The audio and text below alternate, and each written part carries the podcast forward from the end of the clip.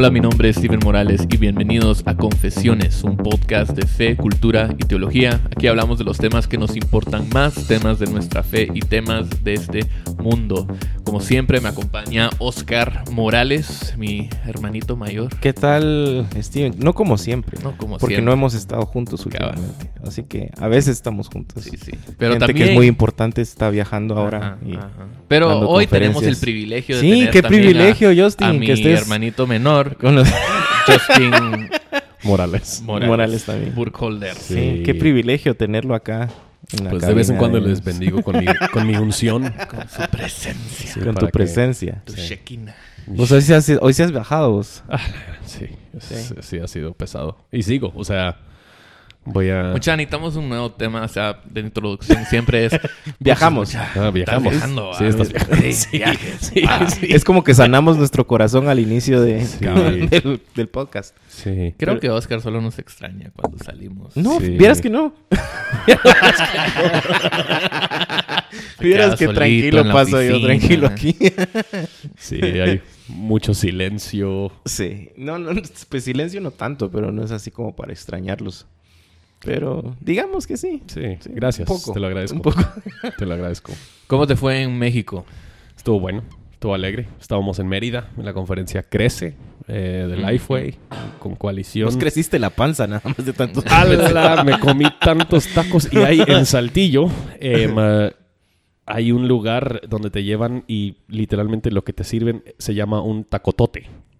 Y es un tacotote. o sea, es, es del tamaño normal de un taco, es como yo creo que cinco veces el tamaño Ah, normal de un taco. ¿Y cuántos te comiste de esos? Oh, solo uno, sí Ah, me detuve. Sí, bueno. Me podría haber comido otro, pero hubiera sido gula. Entonces yo dije, mejor, mejor, mejor aquí me detengo. Ahí. Yo creo que la primera era un poquito de gula también, pero me permití. Me De ahí arrepentí, me pediste arrepentí perdón. después. Sí, Sí. me arrepentí después, pero sí. Pero sí, era buenísimo. Pero Mérida estuvo bueno, muy alegre. Era excelente ver eh, un montón de pastores juntos, colaborando para, para hacer que esta conferencia suceda. Y realmente eso es lo que, a final de cuentas, yo creo que hace que sea fructífera estas conferencias. Cuando queda un grupo de pastores quienes están trabajando en esto, que tienen, o sea, aún pastores interdenominacionales eh, trabajando juntos y se forma ese vínculo, esa relación para que la iglesia pueda demostrar esa unidad eh, ¿Y cómo hace falta eso? delante del mundo. Sí, sí, sí, sí. Que la iglesia se una. Y de ahí en Tierra Alta, en, en Saltillo, siempre es, siempre es alegre. La logística de esos cuates de, de en Tierra Alta es increíble. O sea, ellos envían buses a toda la región del norte de México, hasta 10, 15 horas de Tierra Alta. Envían lleguen. buses, traen a los pastores y sus esposas de esos lugares a Saltillo, los alimentan, los hospedan, los envían de regreso y todo lo hacen gratis. O sea, Wow. lo hacen, lo hacen todo y es una logística increíble. No El nos querrán de- venir a traer el equipo acá Julio. El equipo de Julio, sí, sí. No, pero el equipo de Julio. Alex ahí es, es muy, muy, muy bueno. Y Qué buenísimo. ya disfruté tiempo con, con nuestros queridos amigos, con Michael Galeano, con Jairo, con Quique Torres, con algunos de allá. Toda la mara. Toda con la banda. Manuel Elizondo, que se me olvidó nombrarlo en mi tweet la primera Ah, vez. sí, me así di que cuenta. mejor, sí, mejor. Y no podría olvidar, aunque se me olvidó la primera vez. ¿Y Ay, cómo olvidar? No, no, dije no podría olvidar, dije, y no podría dejar de comunicar o dejar de mencionar, porque sí me olvidé. ¿Cómo olvidar? ¿Ves? Se me olvidó. Cabal, cabal. Pero qué bueno, qué bueno. Es, eh, a mí me anima a ver lo que el Señor está haciendo en la iglesia en México. Sí. Em, desde la... No fue la primera vez que fui, pero desde el año pasado, sí, el 2017, en la conferencia que tuvimos ahí en, en Ciudad México con, con Miguel y con Keller y con City to City. Y sí, era lo mismo. Llegaron un montón de pastores y hambrientos por, por la palabra. Entonces, que se, que se haga lo mismo. Haga- hagamos, ¿cuándo en Guatemala? ¿Cuándo Sí. en Guatemala? vamos a Solo que sin buses, una- porque... Sí, sería- Sí, aquí sí somos baratos. Solo que todos llegan por su propia cuenta. Solo que sí, todo- solo que más chafados. Cabal, cabal. Pues hoy eh, el tema de nuestro podcast es uno que realmente se ve mucho más de lo que eh, nos damos cuenta o realizamos muchas veces. Eh, y es que queremos hablar hoy del, del pecado sexual, pero no solamente del pecado sexual, porque no sé cuál ha sido la experiencia de ustedes, pero eh, ministrando, aconsejando, discipulando a, a hombres jóvenes, eh, yo he visto que muchos no tienen o- tenemos un entendimiento de que sí, eh, el sexo fuera del matrimonio es, es malo. Sí. Em, pero realmente no tenemos... Quiero afirmar eso. Quiero afirmar eso. Lo afirmo. sí. Es pecado, ¿ok? Estamos todos en la misma página. Gracias por escucharnos. Pueden Sí, buscarnos gracias. en redes sociales. ese ha sido el tema de hoy. No, pero no tenemos como que un entendimiento bíblico de, de cómo practicar el sexo dentro del matrimonio de una manera saludable eh, y que sí, o sea, glorifique, glorifique al Señor. Sí. Aún decirlo así de esa manera suena un poco extraño, ¿verdad? Lo más, a lo que más muchas veces más llegamos es, no lo hagas. Sí. Y estas, eh, ese, ese consejo tal vez es, es un buen lugar donde empezar si eres soltero. Pero ya estando casado, ¿qué significa tener Sí. una, una relación sexual saludable con, con tu esposa? Esa es una pregunta que queríamos eh, tomar eh, en cuenta en este, en este episodio eh, para hablar.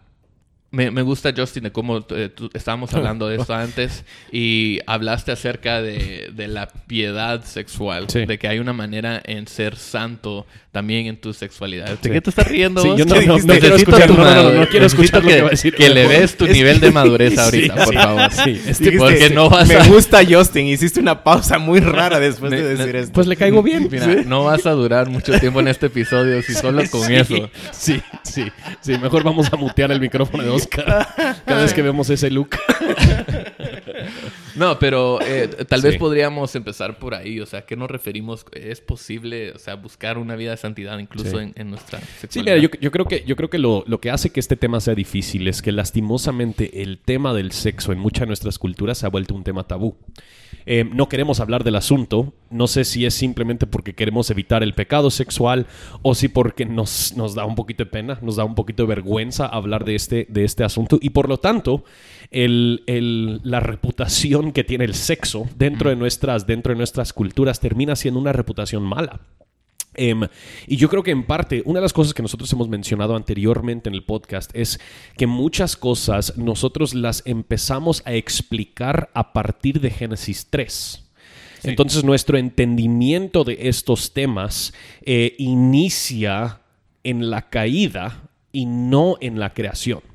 Empezamos a explicar estas cosas y solo las vemos por medio de los lentes del, del- del pecado del hombre y no por medio de la creación de Dios. Y cuando nuestro evangelio o, nuestra, o la narrativa bíblica inicia en Génesis 3, nosotros terminamos con una idea truncada de el sexo, de las cosas buenas que Dios, que Dios ha creado. Y por lo tanto, si nosotros empezamos en Génesis 1, todo lo que nosotros observamos suceder en Génesis 1 puede ser piadoso.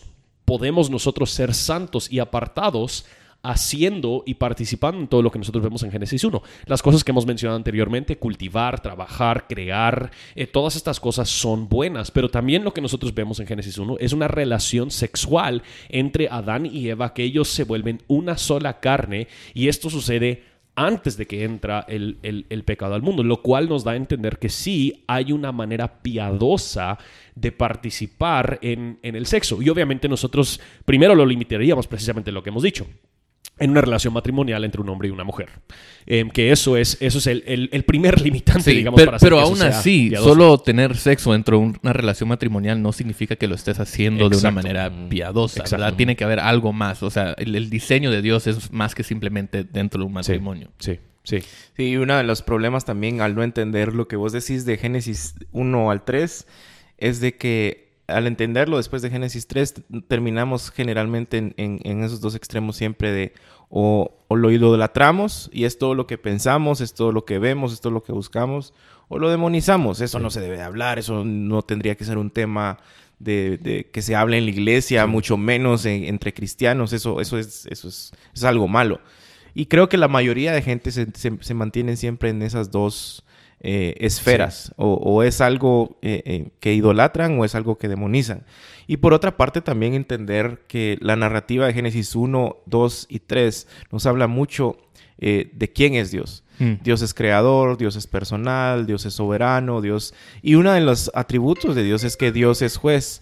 De... Gracias, mi Justin, por esposa esa me introducción. eh, es que Dios es juez de su creación. Él, él les empieza Sí. diciendo que es bueno, que no es Sí. bueno, esto sí es bueno, esto es muy bueno, esto no es bueno. Y al final, como juez de, su creación, Él es el que establece los parámetros de Sí. cómo debería de funcionar eh, su creación en base a los regalos que Él ha dado, como el, como el sexo.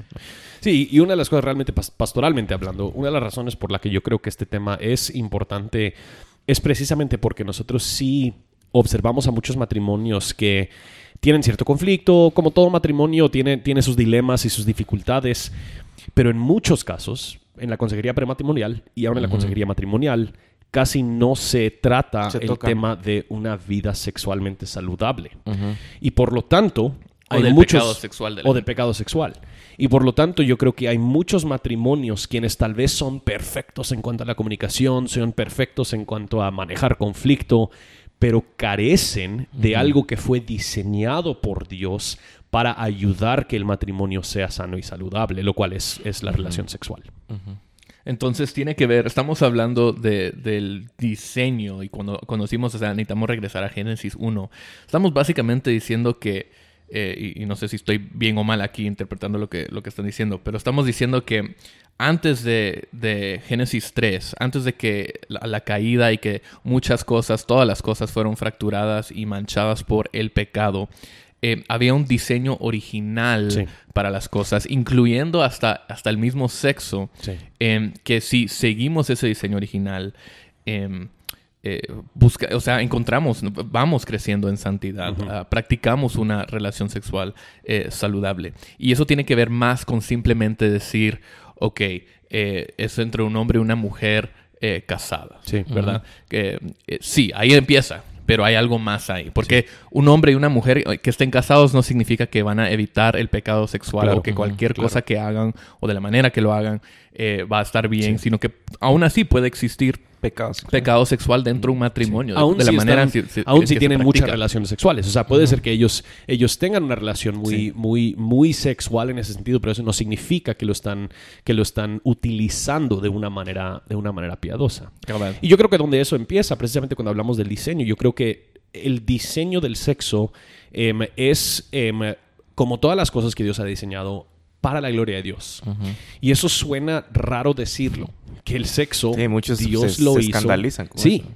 que Dios lo hizo como todo para su gloria. Pero es suena, suena escandaloso porque nos, nos enseñan desde chiquitos de sí. que el pecado o el que el sexo es algo malo, Sí. que no lo hagan, o sea, que no lo pueden. Y es, es parte de, de lo que decíamos, de que un extremo es demonizarlo. Ah, no hay que hablarlo, Sí. eso no se toca, eso ni lo pensés. O sea, eh, padres que ni, nunca han tenido esa conversación con sus hijos, sus hijos han, hemos aprendido eh, en la cultura con los amigos y tenemos una gran transgiversación en nuestra cabeza, o teníamos en algún momento, de qué era el sexo. Y entonces, sexo y la gloria de Dios, eso es algo que ni debería Sí. de estar en la misma oración. Cabal es algo que te van, o sea, te prohíben hasta hablar de eso. Exactamente, Y preguntar. después, hasta que el día que te cases y ahora es como que, bueno, ahora dale. Y pero no tenés ninguna como que una cosmovisión o entendimiento bíblico, bueno, ahora cómo debo Sí. hacer esto. Sí, y obviamente, obviamente se tiene que tener mucho cuidado en cuanto a la manera en la que se, la que se Sí. trata ese asunto. Pero yo creo que mucho de eso inicia aún en nuestros mismos hogares. Yo creo que todos nosotros tal vez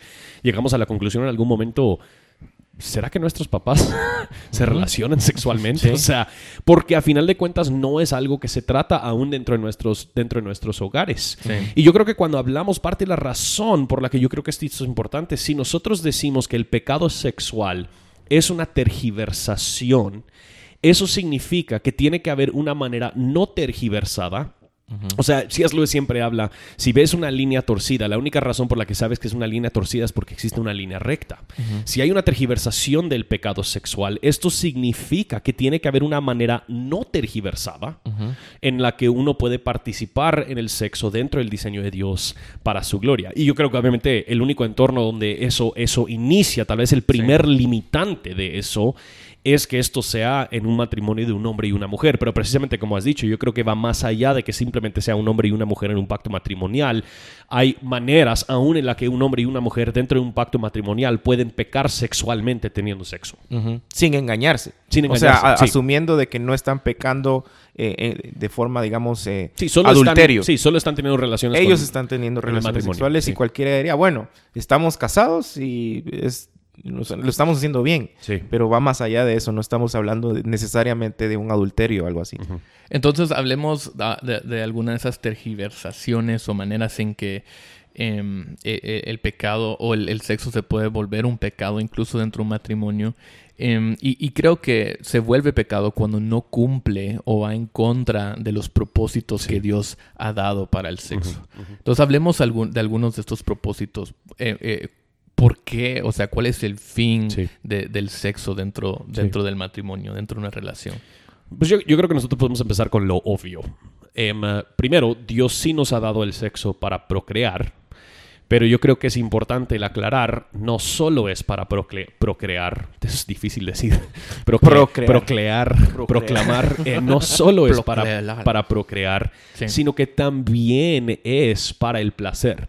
Em, eh, y y en, en cierto sentido, nosotros, alguien tal vez podría hacer el argumento que si el sexo no fuera placentero, nunca nos, nunca nos multiplicaríamos. Entonces Dios lo hizo así para que nos procreáramos, procreáramos porque Él dijo que deberíamos multiplicarnos y sojuzgar la tierra. Pero, pero yo creo que es importante reconocer que el placer, igual que el sexo, no es malo. Uh, yo, ahorita estábamos hablando de ese tacotote que yo me comí, que yo me comí en México. Eso fue muy placentero, comer ese tacotote. Y creemos que Dios ha diseñado la comida y Él nos ha dado la lengua para saborear la comida y disfrutar de la comida. Él nos ha dado los oídos para escuchar buena música y, y disfrutar del buen arte. Y yo creo que de la misma manera Dios ha diseñado nuestros cuerpos para poder disfrutar también del placer del sexo. Y eso obviamente nos ayuda a multiplicarnos, pues. Sí. Pero yo creo que nosotros, eh, no- nosotros tenemos dentro de nuestro diseño biológico la capacidad de disfrutar del sexo. Yo no creo que disfrutar de eso y disfrutar del placer sea una tergiversación de algo que Dios diseñó. Él nos hizo así, de esa manera. Él nos dio la capacidad para poder disfrutar de eso. Sí, y, y- y también eh, otro peligro que, que corremos ahí también es de que muchos lo dejan ahí, es para procrear, punto. Eh, y de hecho hubo un movimiento, un, eh, bueno, hay un movimiento que, que precisamente enseña eso, ¿no? Que el sexo sí, eh, dentro de los parámetros de Dios es bueno para procrear. Fuera de eso, no, no deberíamos ni siquiera considerarlo. Entonces, Sí. omiten el placer, omiten obviamente la gracia común de la que vos hablabas a través de, de comida, de arte y otras formas en donde nosotros encontramos placer. Omiten el hecho, y tal vez aquí unos van a estar en desacuerdo, Sí. de que, ahora de que se están riendo los dos. no sé, de- me están viendo los dos y se No, están lo que estás riendo. diciendo es bueno. Sigue adelante, sigue adelante, sigue Y adelante. eh, no, ya se me olvidó que ibas. Ah, sí, de que omiten el hecho incluso, y muchos tal vez van a estar en desacuerdo y tal vez los escandalice, de que hay un libro entero que habla acerca del placer en la Biblia. Entonces, eh, no sé qué opinas vos, Steven, que te estás riendo ahora. Sí. No. Yo creo que, o sea, pero yo creo que, yo creo que nosotros hemos, nosotros hemos intentado a darle mil vueltas al libro de Cantares. Sí. Con el fin de encontrar otra manera de interpretar Sí. ese libro. Y las, las, las, las interpretaciones que se han dado son sí. extremadamente creativas. Pero cuando nosotros interpretamos ese libro, negamos una de las reglas principales de la interpretación bíblica, que es nosotros deberíamos preferir siempre la lectura sencilla. Que cuando hay una lectura sencilla de un libro, entonces lo que nosotros tenemos en este libro es un hombre y una mujer expresando precisamente el placer que ellos tienen en relacionarse sexualmente. Y no hay por qué darle mil vueltas Y, a este y- y asunto. creo que cuando lo lees completamente y Sí. honestamente, o sea, te das cuenta que hay cosas que no podés torcer para hacer Sí. una alegoría de la Y iglesia. puede de ser que hay otros elementos metafóricos y creemos que obviamente todo el, toda la Biblia apunta a Cristo, pero, pero eso no quita de esta lectura sencilla de lo que está sucediendo ahí, que esto Claro. es algo que Dios mismo ha afirmado y ha diseñado y hecho. Sí. Sí, es una, es- en ese sentido es como una gracia común, en que em, Dios nos da esta, eh, el sexo para crear, eh, sí, para procrear, pero también para crear esta, este placer que solo eh, un hombre y una mujer pueden compartir juntos, em, solo dentro del matrimonio. Y este placer no solamente es eh, el, el hombre as- teniendo sexo para su propio placer o la mujer teniendo sexo para su propio placer, pero hay un aspecto en que el hombre sirve a la mujer y la mujer al hombre dándose placer los unos a los otros. Sí, sí. Y cuando hacemos esto, cuando entramos a- a- a- al sexo con, con esta actitud o esta mentalidad servicial, sacrificial, eso crea intimidad en la relación. Eso crea un, matrimonio más íntimo donde eh, el punto no es cómo, cómo el mundo y, la cultura hoy en día eh, lo comunica. El, punto no es que tú debes de tener sexo para tu propio placer o para recibir lo que tú quieres. Em, sea físico, emocional o lo que sea, sino que tú estás entrando a esa relación para, para servir, para darte a otra persona. Exacto. Eh, y, eso es lo que se refiere Génesis cuando habla de, del hombre y la mujer volviéndose, haciéndose una, sola carne. Eh, tú te estás uniendo a esa persona en una relación sexual. Sí, y yo creo que le dicen el clavo, la tergiversación del sexo es hacer que el sexo sirva mis placeres y mis deseos y no sea algo que sirva para el bien de, nuestro, de nuestro matrimonio y para, a final de cuentas, servir las necesidades de, otro. Que, que, usaste una palabra muy clave, yo creo que adicional a procrear y, dar placer, el sexo existe para crear, para crear esa intimidad. Em, nosotros, o sea, esta idea de que son una sola carne no creo que significa simplemente algo físico. Hay algo espiritual, hay algo emocional que está sucediendo en este, en este acto. Sí, es una manera de, creo yo, teológicamente de verlo, es, es como un sello para el matrimonio, ¿no? Es, es el, lo que sella esa intimidad, la consumación del matrimonio, ¿sí? Eh, y eso es bien importante porque al final la mayoría que pensamos en algún momento que el sexo era así para darnos placer es porque están nueve de cada nueve personas influenciadas por la cultura. Eso es lo que vende la cultura. Eso es lo que vende la pornografía. Eso es lo que vende todos los medios que, que, que, tratan de, de, venderse a través de las sexualidades. Es yo soy el centro, es para mí, sirve para mí. Y cuando no encuentran ese tipo de intimidad en su matrimonio, y, de repente hay una consejería o, platicamos con ellos, el chip de cambiar eso de no es para mí viene a ser como algo, wow, o sea, sí, de verdad empieza a tener efectos eh, en, su matrimonio, porque es así como la mayoría venimos al matrimonio, entramos al matrimonio creyendo que es, bueno, de esta manera yo me voy a servir, ¿verdad? Y es exactamente, eh, y por eso es que es tan dañino y tan, tan mortífero el tema de la pornografía, porque eso es lo que nos enseña, ¿no? Usar a esta persona para mi placer, para mi placer ¿verdad? Eh, y eso tiene un montón de, Y la intimidad se fomenta a la medida que nosotros nos conocemos profundamente y nos amamos. Mm. Y obviamente en el acto sexual eh, estamos siendo completamente vulnerables de una manera física y visible. O sea, eh, nos estamos viendo en, en, un estado en el cual no vemos a otras personas. Y esto no creo que simplemente es el hecho de que estemos desvestidos, pero yo creo que también es porque lo que nos dice em, en Génesis es hay una unión literal de los cuerpos y esta unión conlleva la bendición de Dios. Em, y, por lo tanto fortalece el matrimonio, por lo tanto ayuda a crear más de esa intimidad y de esa vulnerabilidad. Y yo creo que todo esto es muy bueno, que Dios lo ha creado para el bien del matrimonio. Y como digo, en muchos casos nuestro, nuestra consejería, todas esas cosas se enfocan en otras cosas que van a fortalecer el matrimonio. Y en muchos casos no vemos cómo tener una vida sexualmente saludable también bien fortalece el matrimonio y crea esa intimidad y vulnerabilidad. Sí. Y es que eh, el, sexo no es simplemente, como ya mencionamos, no es solamente para procrear, eh, es también para el placer, es para eh, cuando se practica de esa manera, eso crea intimidad dentro del, matrimonio, esa vulnerabilidad. Eso, está difícil como, vulnerabilidad. Ah, nos hace vulnerables. Sí. Nos expone nos expone a la, otra persona, no, no estamos escondiendo nada eh, físicamente, eh, emocionalmente eh, de, ellos. Entonces, el sexo es para crear esa intimidad. Y esa es la razón. perdón. Como, perdón, como tú estabas diciendo, Oscar, o sea, cuando lo empieces a vender a través de la pornografía o cosas así por el estilo, pierdes. Exacto. Eh, ese, era el punto que Pierdes el, placer no solamente de, recibir, pero también de dar, el placer de servir, el placer de, todo lo que conlleva el sexo, eh, que, que muchas veces no pensamos lo que pasa alrededor del sexo, afuera del sexo, más que el acto, es lo que eso crea, cuál es el resultado. Em, y, y, o sea, nosotros lo hemos visto y lo hemos hablado con, con muchos, muchas parejas y hombres jóvenes, o sea, cuando el, el, el sexo se practica de una manera pecaminosa, durante, en, en, el momento se siente genial, pero lo que eso produce después es culpabilidad, vergüenza, eh, a veces enojo. O indiferencia. O indiferencia.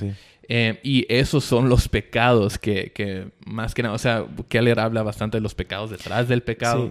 Y eso es lo que vemos muchas veces, lo que, lo que ese tipo de pecado sexual puede, si no lo practicamos de esta manera, puede Y, y al final esa distorsión eh, requiere mucho, mucho trabajo y obviamente una obra del Evangelio enorme en el matrimonio para poder restaurarla.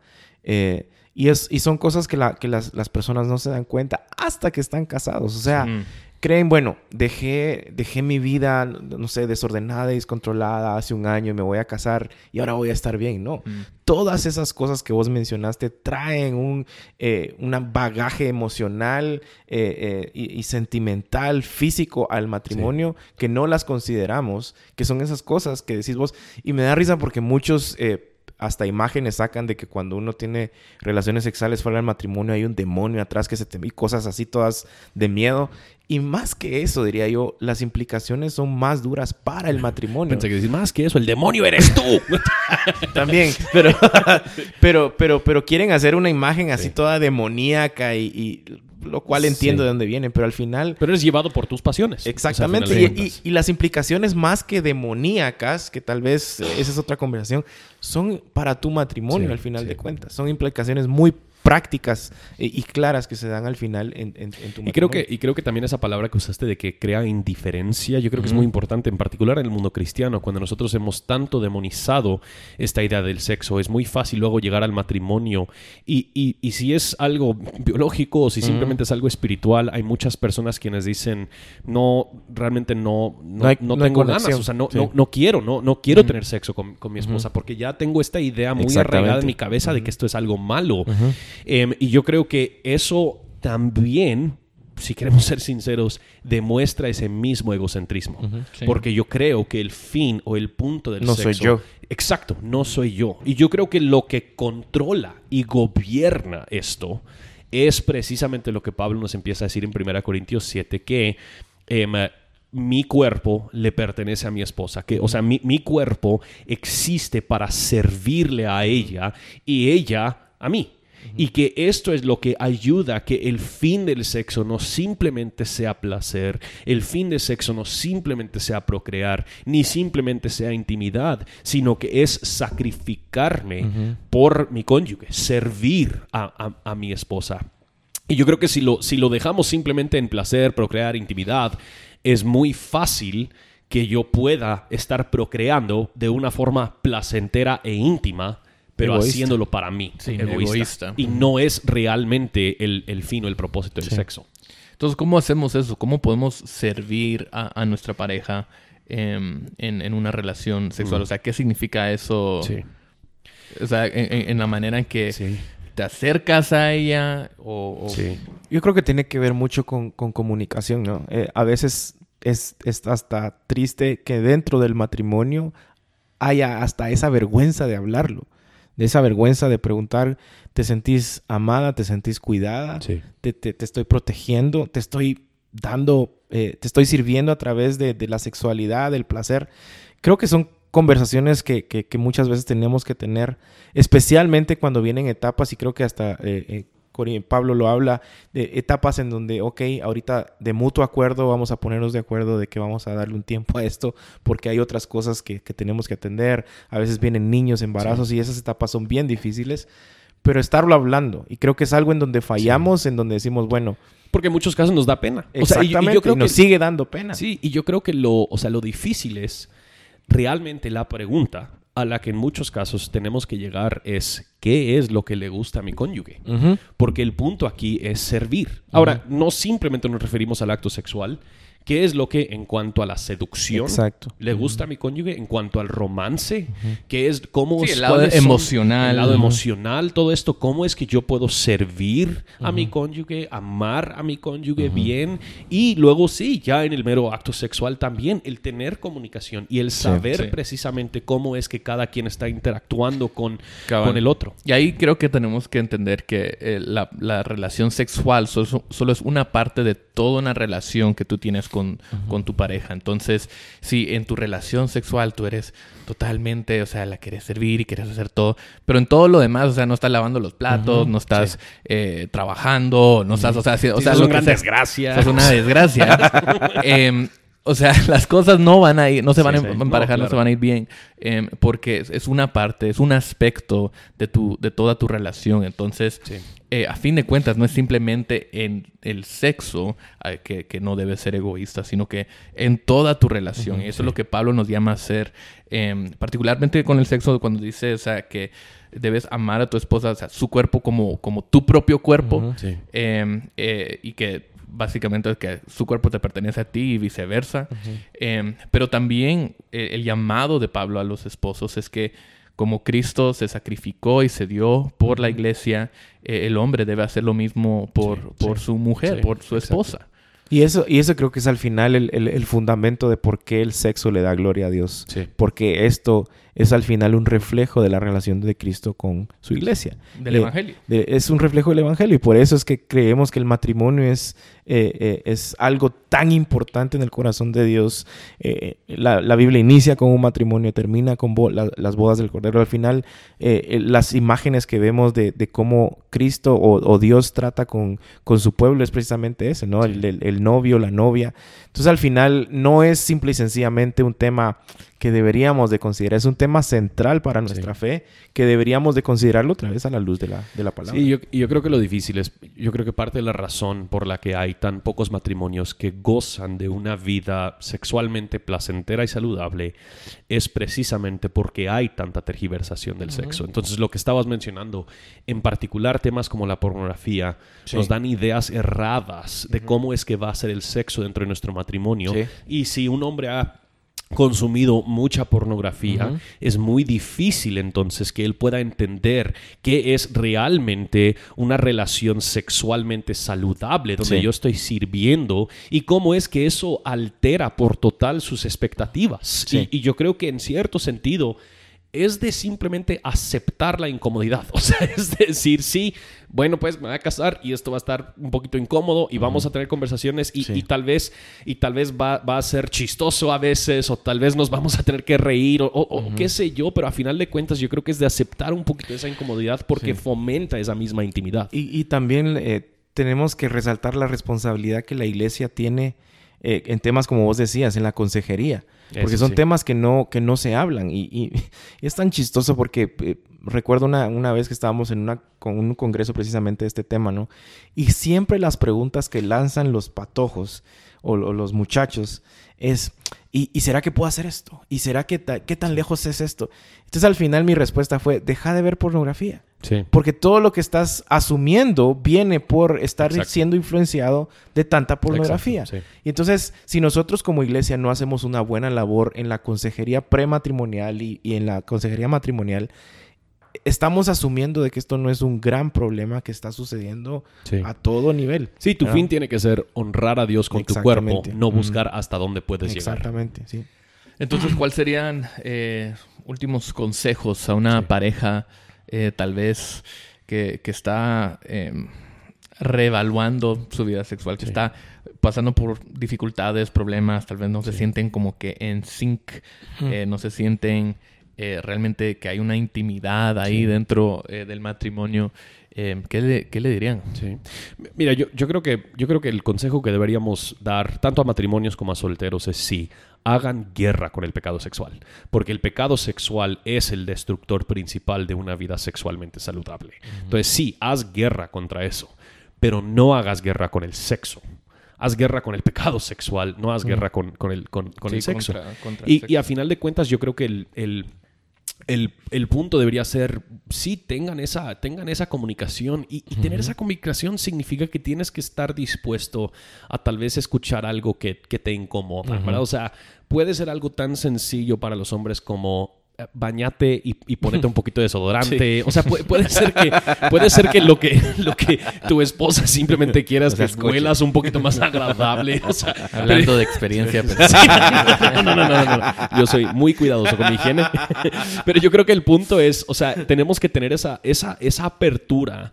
Sí. Tanto a, tanto hablar de cosas que nos Y tal vez preguntarlas. vergüenzan, sí, pero tal vez escuchar cosas Sí. que no nos agraden tanto, Sí. tanto escucharlas en este yo, tema. yo creo que al final es, es eh, con lo que concluimos, ¿no? Tener siempre en mente que esto es una forma en que yo sirvo, en que yo sac- me sacrifico, en que yo eh, me entrego, ¿sí? Eh, y, y muchas veces esperamos que, que- que- que esa actitud esté en el otro, eh, pero no, no en mí. Entonces, siempre tener esa, eso en mente y obviamente hablarlo y, y tocar esos temas Sí. eh, y eventualmente diría yo, si, si, si esto ya llega a puntos en donde no se están poniendo de acuerdo, Sí. cuidadosamente buscar eh, eh, consejería. Sí. ¿verdad? Sí.